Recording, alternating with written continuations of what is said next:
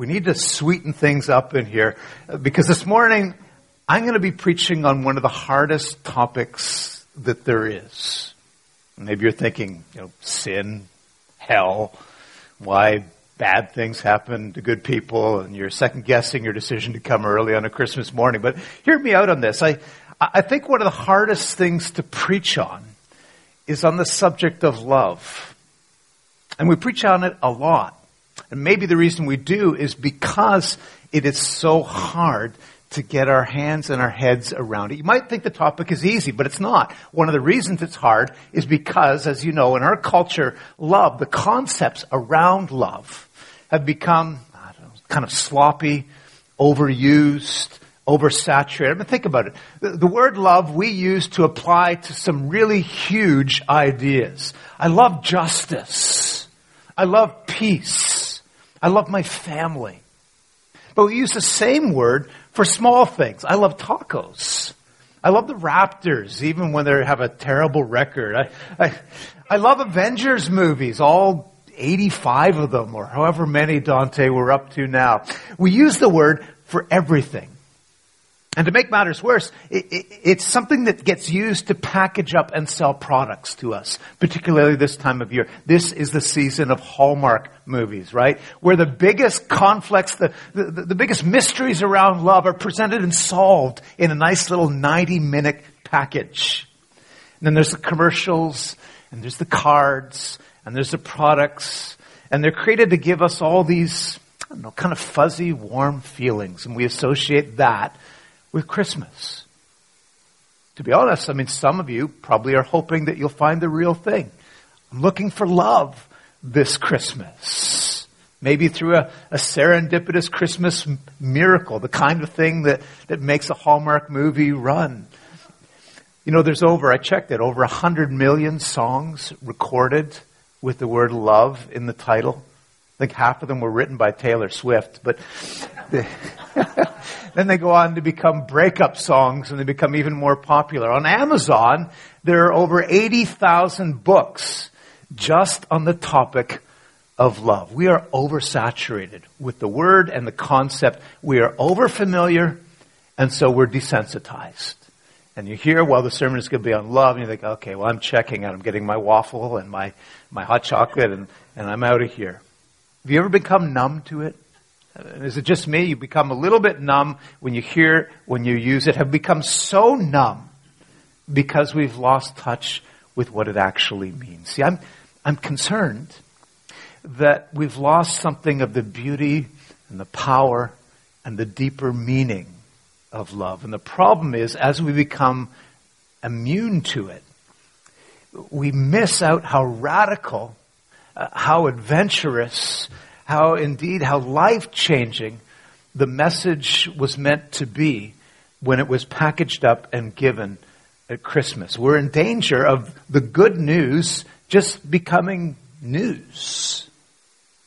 And so today, really, all I, all I intend to do for the three hours that I have you is, is guide you through a primer to discover the wonder of Christmas. And to start the conversation, I want to use what I think is sometimes an overlooked part of the Christmas story. We're not going to start with, with the star and the shepherds or the manger or the wise men. I want you to turn with me, if you have your Bibles, to a favorite Christmas verse of mine. And you don't find it in the Christmassy sections of the Bible. You're going to find it in 2 Corinthians chapter 9, verse 15. This is not the nativity scene. You don't think of it in light of the Christmas story, but I think it describes really in words that, that beggar description what it is that God does for us. In fact, it's on the screen. Let's read it together. Thanks be to God for his indescribable gift. A little bit of background. Those words were written by a man named Saul, Saul of Tar- Tarsus, a brilliant intellect, trained under the, the wisest most reputed rabbi of the day, a man named Gamaliel, keen thinker, broad vocabulary, master of language, a formidable communicator. There are more of the writings of Saul, who goes on to become Paul. There are more of his writings in the New Testament than anyone else, save Jesus, because the story is all about him. He is probably, after Jesus, the greatest theological mind that the world had ever seen. And yet when he comes to this word gift, he wants to talk about what God has done at Christmas. When it comes to this word gift, words fail him. He's looking for the right adjective and he can't find it. And so in the end, after he dips into his reservoir of knowledge and experience, he's left simply with a word that says there are no words. It is indescribable. I was looking through the lists of, of words. You ever do this at the end of the year? What have been the trendy words for the year? Here are the, the words that were trending in 2022. Doesn't mean they're brand new. They were just popular. Gaslighting. Yeah. Truthiness. Yeah. Metaverse. Thank you, Zuckerberg. TBH, the acronym. You know what that stands for? You texters, to be honest. Isn't that nice that there's people trying to be honest in a world of truthiness and gaslighting? Fluffernutter. How did that one come back? Isn't a fluffernutter a marshmallow sandwich? We have marshmallows at the back. If you want to make a fluffernutter, two waffle biscuits, some marshmallows, dip it in your hot chocolate, and you are trendy as trendy gets this year. And how about this one? Staycation. Or the 2022 form, a co-vacation. And if you had, I had a co-vacation for a couple weeks there in October. But in this world that is rich with language, Paul here, he uses a word that, that's found nowhere else in scripture. He coins a word that really is saying there are no words. It is indescribable. It's unable to be declared. Why is it indescribable? Because there's something about this gift of love that is too big for words. And it leaves us scratching our head because after all, I mean, what is it? It's just a baby, isn't it? But if this had been just any other normal human conception, any other normal human infant, there'd be nothing indescribable about it. But this one was different. Turn with me for a second to the, the Gospel of Luke in chapter 2. Here we have Dr. Luke continuing his account, much like a physician would, just filling out a report, almost kind of matter of fact. Luke 2, verse 6, and this is how it happened. When they were there, the days for her, uh, the days were completed for her to give birth. And she gave birth to her firstborn, a son, wrapped him in cloths, laid him in a feeding trough. There was no room for him in the inn. That doesn't sound particularly glamorous, does it? it sounds very describable. Here they were in a cave, maybe a few animals around, covered in straw. But then something happens for the first time in all of time a human being looks into the face of the Son of God. And standing somewhere nearby, bewildered, a man who had nothing to do with the conception, maybe Joseph hadn't put it all together yet, but he'd simply believed what God had said to him. You remember? God said, What has happened to this woman to whom you are betrothed is something from God. Believe me. Believe God. And so he did. Joseph, simple practical, a carpenter, stands back in amazement, watches as she gives birth, places the child in the manger. But notice before they do that, well, they do this thing that new parents all get trained how to do. They wrapped him. They wrapped him. You remember that, parents? You went to the sausage making class? How to wrap your baby so tight so it felt like they enjoyed the safe embrace of the womb. They wrapped him. For some reason this year, I got caught up in that imagery of wrapping the child. Over the past couple of days, because yeah, we left it too late, our, our, basement turned into a wrapping station. Just a blizzard of bows and tags and, and paper everywhere. And, and when you're wrapping, you're trying to heighten the anticipation of the gift. Some people have a lot of fun wrapping. Any of you do the nest wrapping? A box, inside a box, inside a box, inside a box until you finally get to the gift? One little tiny ring, not putting pressure on any of you. But, uh, and then there are other gifts that you just, you can't seem to wrap properly in a way that doesn't hide what they are. A hockey stick or a basset hound or a bicycle, whatever it is. But think for a second about that gift they wrapped in Bethlehem. How do you wrap up an indescribable gift? What material do you use? And I want to use that metaphor, if we could, to think beyond just the physical body, the infant child. They wrapped the baby Jesus in swaddling cloths, much the same way we would now. They came prepared for that. But there was more to the wrapping around Jesus than just a bit of linen. This is a gift that came wrapped intricately and very strangely. So we're going to look at three ways that Jesus came wrapped, that this indescribable gift of love came presented to the world. First, Jesus comes wrapped in prophecy. Prophecy. God doesn't just suddenly drop Jesus into the world. Heaven opens up, boop, parachute, and there he is. Uh, the world had been preparing for this moment for centuries. Listen to a few of the, the, the, the moments of preparation. If you have your Bible, turn with me to Isaiah. Isaiah, the, the so-called prince of the prophets. Isaiah chapter 7 verse 14, familiar words. Therefore the Lord himself will give you a sign, for behold, a virgin will be with child and bear a son, and she will call his name Emmanuel, God with us hundreds of years before Jesus was born. You wrap something indescribable in something as powerful as prophecy, and then you get generations of people anticipating his arrival. Listen to Isaiah 9 verse 6. A child will be born for us. Israel, listen up. Zion, get ready. Heaven is going to give us a son. And what will be his name? Well, the government will rest on his shoulders. His name shall be Wonderful Counselor, Mighty God, Everlasting Father, Prince of Peace.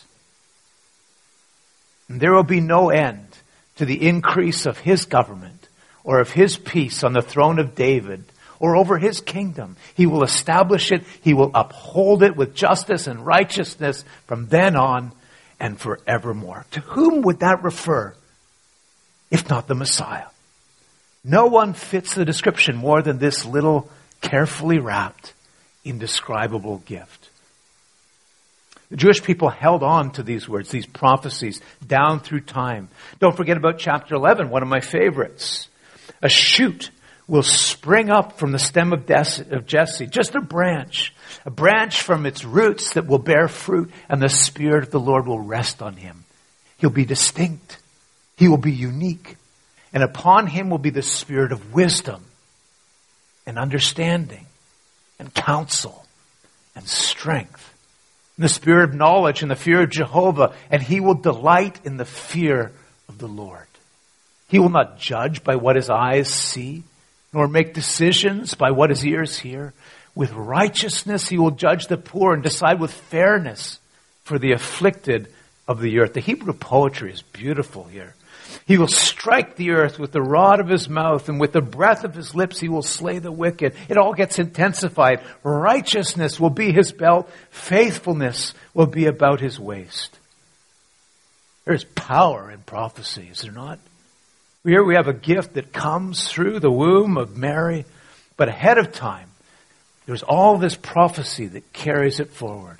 Righteousness will mark this young life. Godliness, the fear of the Lord with fairness. He will judge the poor and the rich alike. He'll be like no one else.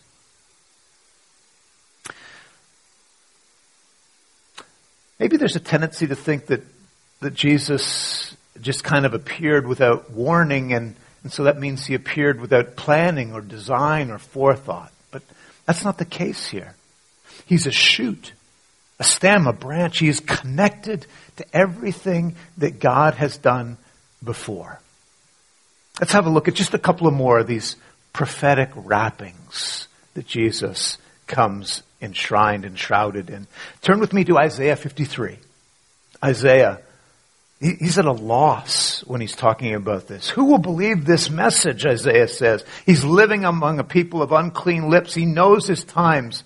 He says, who has believed our message? To whom has the arm of the Lord been revealed? Everybody's waiting on tiptoes. When is gonna, when is God gonna act? When will the Messiah come? Describe him for us, Isaiah. We're listening.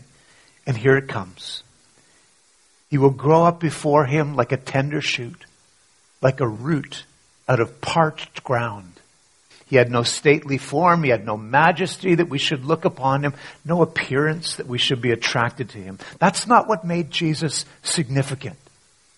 He was not a cover model for GQ magazine. He looked like any other Jewish male of his day. As a boy, he looked like any other carpenter's son. Nothing majestic about him in appearance. There was no shining glow, an aura that followed him around. It was God who came in the form of a man. But don't forget that doesn't mean that this is a man in the form of God. He drove a nail just like anybody else drove a nail. He worked with wood like other boys worked with wood. He wasn't a man from whom miracles fell all the time, not until his ministry began. Just a man in outward appearance. Why? Isaiah answers it. He was despised and forsaken, a man of sorrows and acquainted with grief. We did not esteem him. How do you wrap up an indescribable gift? In honest prophecy. Those are honest words. How do you prepare the heart of people for an indescribable gift? You wrap them in prophecy. Words like these ones. Micah 5 verse 2. As for you, Beth- Bethlehem Ephratah, too little to be among the clans of Judah. From you, Bethlehem, get ready from your territory, from your streets, from you, Bethlehem, little Bethlehem. One will come forth to be the ruler in all Israel, and his goings forth are from long, long ago, from eternity.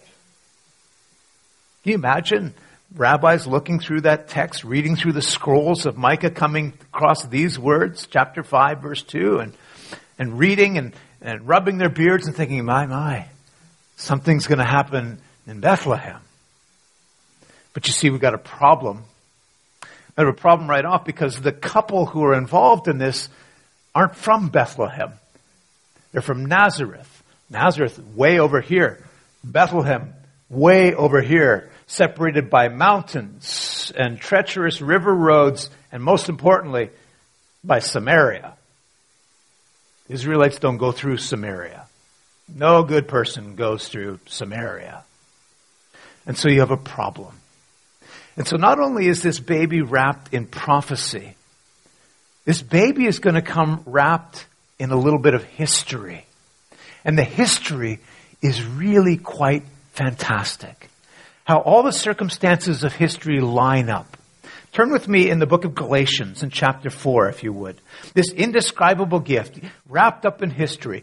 Prophecy, being what it is, has to be woven into history. And that's God's job, and He is a master of it.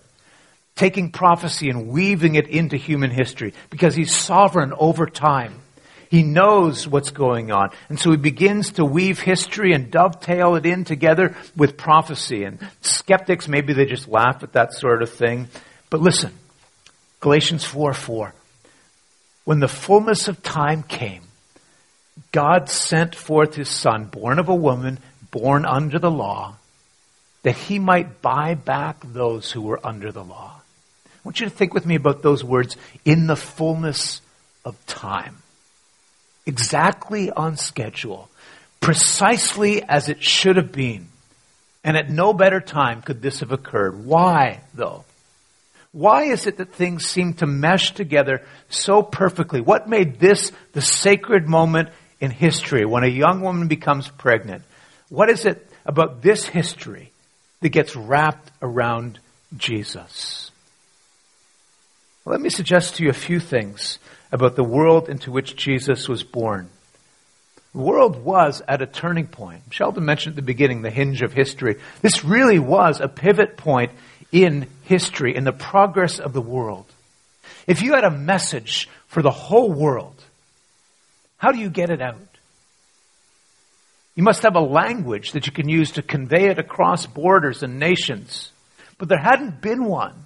Not since Babel. Remember that whole account, the Tower of Babel, and the scattering of people, and the, and the uh, the explosion of languages. The world was filled with languages. There was no single linguistic bullet that you could fire across borders in order to get a message out. It was just a hodgepodge.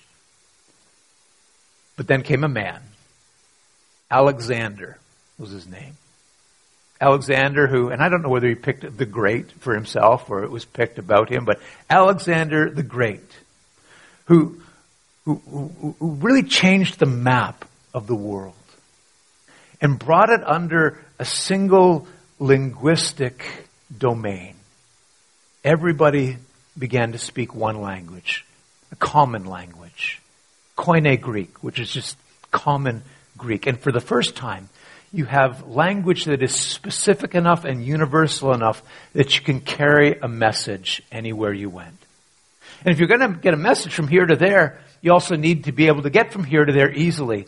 So the other thing that Alexander and later Rome did was they built roads.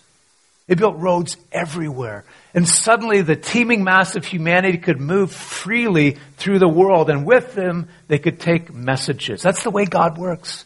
Did you know God was in the construction business? I'd like to get him out here on Cawthra Road, actually, sometimes, but paved roads that tied together east and west. All of this happening in the fullness of time. What about the politics of that day? You had language, you had transport. What about politics? You had a very unusual situation brimming in that part of the world. When a megalomaniac ruler decided that it was tax time and they want to get the revenue up. I know governments this day would never conceive of such a plan to get tax revenue up, but that was the idea. And that started by figuring out how many people you've got. Let's get a count.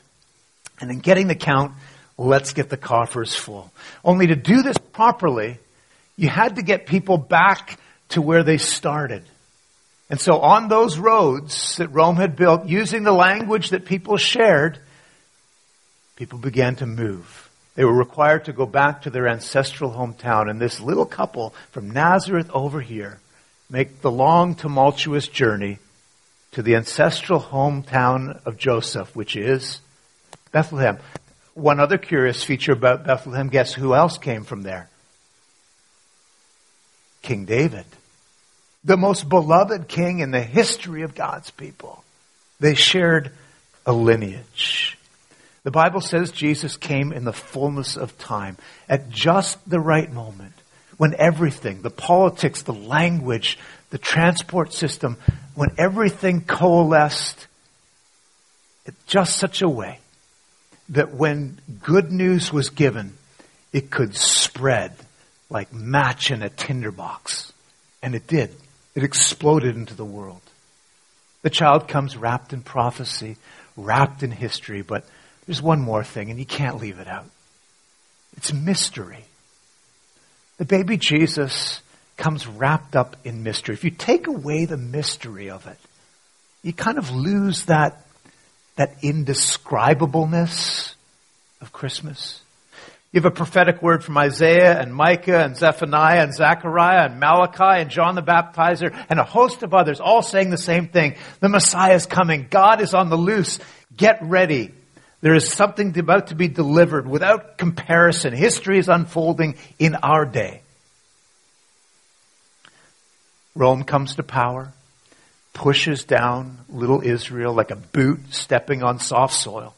Israel wonders. She screams out, Will the Messiah come at last? And here he is, clad in regal armor, riding on horseback, sword in hand, except, except that's not how he comes, is it? He comes in mystery.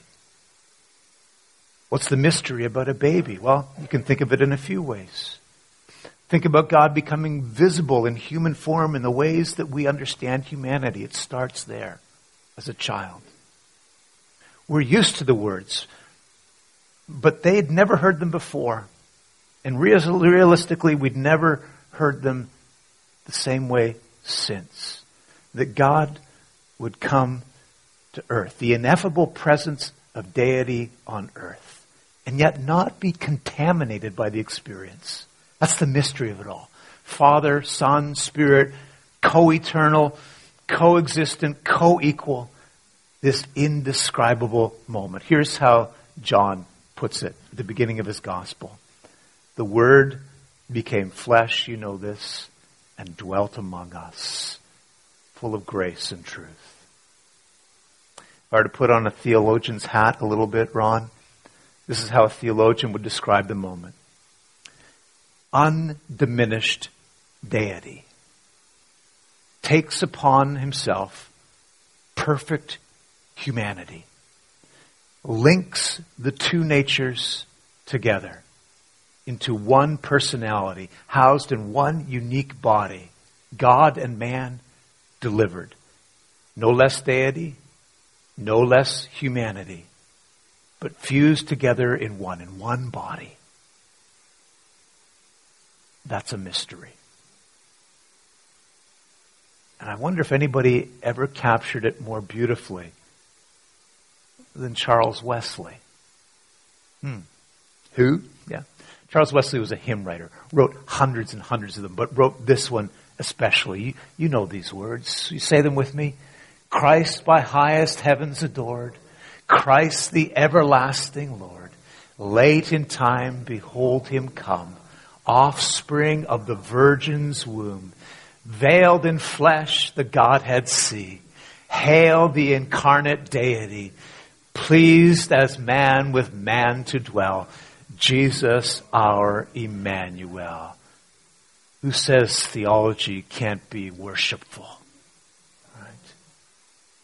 Here he is, strangely wrapped in history and prophecy and mystery. Something wondrous delivered into the world.